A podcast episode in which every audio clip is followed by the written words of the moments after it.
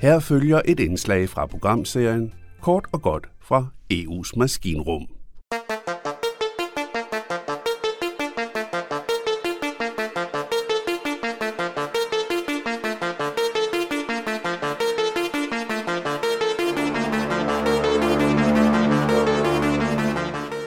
En kopi af den menneskelige hjerne i en supercomputer.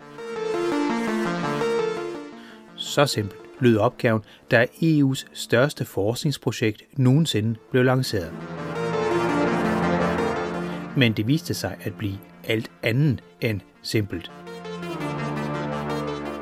600 millioner euro, altså 4,5 milliarder kroner, er brugte, og resultatet er, ja, det er lidt svært at svare på. Vi ved i hvert fald stadig ikke ret meget om, hvordan hjernen fungerer. Men lad os begynde et andet sted.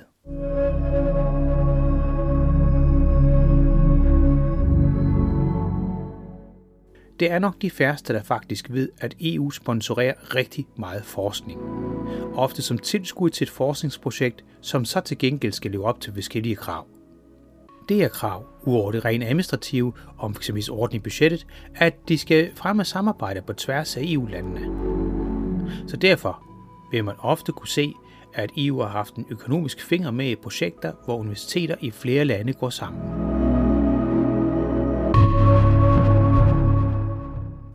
Men der er også såkaldt strategiske satsninger. Altså forskning, hvor EU og dermed EU-landene prøver at udvikle sig til at blive førende på et felt, som så til gengæld gerne skulle kaste en masse prestige og ikke mindst arbejdspladser af sig. PT er både udvikling af grønne teknologier, mikrochips, medicin og supercomputer kendte internationale kamppladser, hvor Kina, USA og EU og andre stormagter kæmper om førertrøjen og dermed den største bid af de lukrative markeder. Men EU's største satsning er ikke grønne teknologier, men derimod blandt andet et forsøg på at genskabe en funktionel menneskelig hjerne i en supercomputer. Normalt forbinder man en supercomputer med en enorm regnkraft, og der er få, der tænker over, at selv en supercomputer har endda meget svært med at hamle op med en menneskelig hjerne. Ikke når det gælder hukommelse, for her er supercomputer den menneskelige hukommelse langt overlegen, men derimod de beregninger, en hjerne hele tiden laver. For eksempelvis lige nu, mens du lytter til udsendelsen, så analyserer din hjerne både de sagte ord, men også tonelejet, og kobler dem til alt anden viden, du engang har tilegnet dig. Altså sætter nutiden sammen med glimt fra fortiden, begravet inde i din hukommelse. Lugte, lyde, stemninger, alt blev koblet sammen af de 100 milliarder af neuroner, en menneskelig hjerne faktisk har. Et af de mennesker, der har fået toptuned sine neuroner, er Henry Markram. Det var netop ham, der under en TED-talk i 2009 lovede, at han i løbet af 10 år ville kunne skabe en virtuel menneskelig hjerne. Han er en karismatisk sydafrikaner, og hans version fik mange investorer til at flokkes om ham.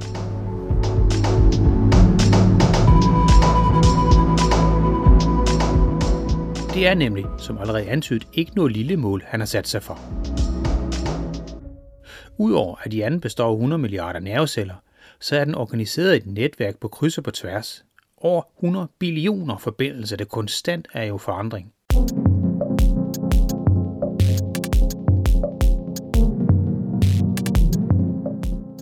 Henny Markman har en lang og spændende, ja, nogen vil der måske sige omtumlet historie. Han dropper ud som ung i lægestudiet, men fortryder og bliver sidenhen alligevel et af verdens mest anerkendte neuroforskere, men opdager, at al hans vin ikke kan hjælpe, da han prøver at hjælpe sin egen søn, som lider af autisme. Det giver så den gnist, der sender ham ud i at ville forstå hjernen meget bedre.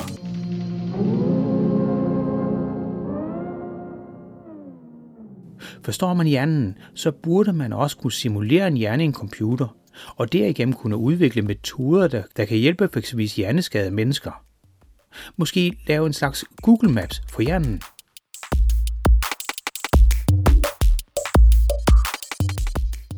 Men først og fremmest indser han, at der skal en anden tilgang til. Henry opsiger sit arbejde som forsker og grundlægger firmaet Blue Brain med base i Schweiz.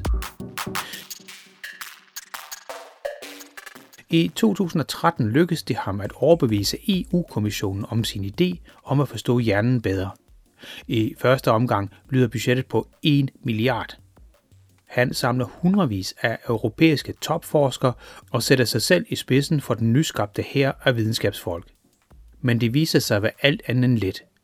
Interne stridigheder præger meget af forskernes hverdag. Også Henrys egen person kommer i søgelyset. Mens nogen ser ham som en visionær og sober forsker, så ser andre ham som en PR-besat messiasfigur.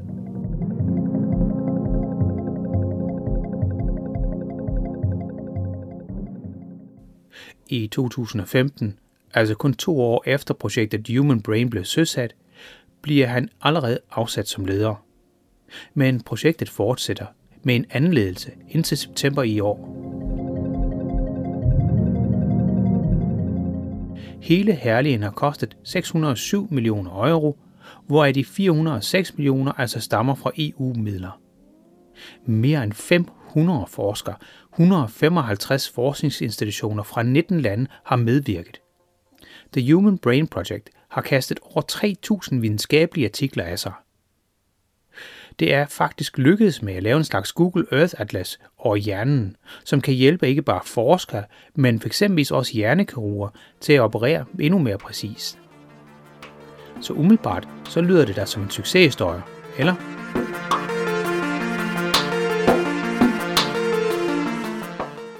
Nej, ikke helt. For forskningsprojektet har simpelthen ikke bragt os ret mange skridt nærmere i at forstå, hvordan en hjerne fungerer.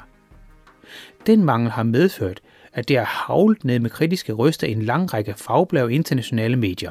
Man skal huske, at den store indsigt i, hvordan en hjerne fungerer, var selve ideen med det storstilede projekt. Og den indsigt er simpelthen udeblevet.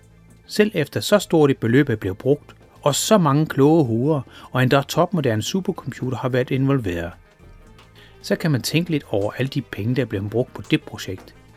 Eller måske glædes over, at vi alle er udstyret med så en imponerende og mystisk regnemaskine, som hjernen faktisk er.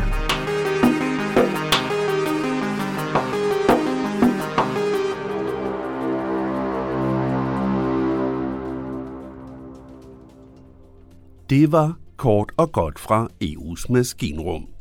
Journalisten, han hedder Jan Simmen. Det er Radio MB, der har produceret indslaget, der er støttet af Europanævnet. Du kan finde flere historier på radiomb.dk-eu.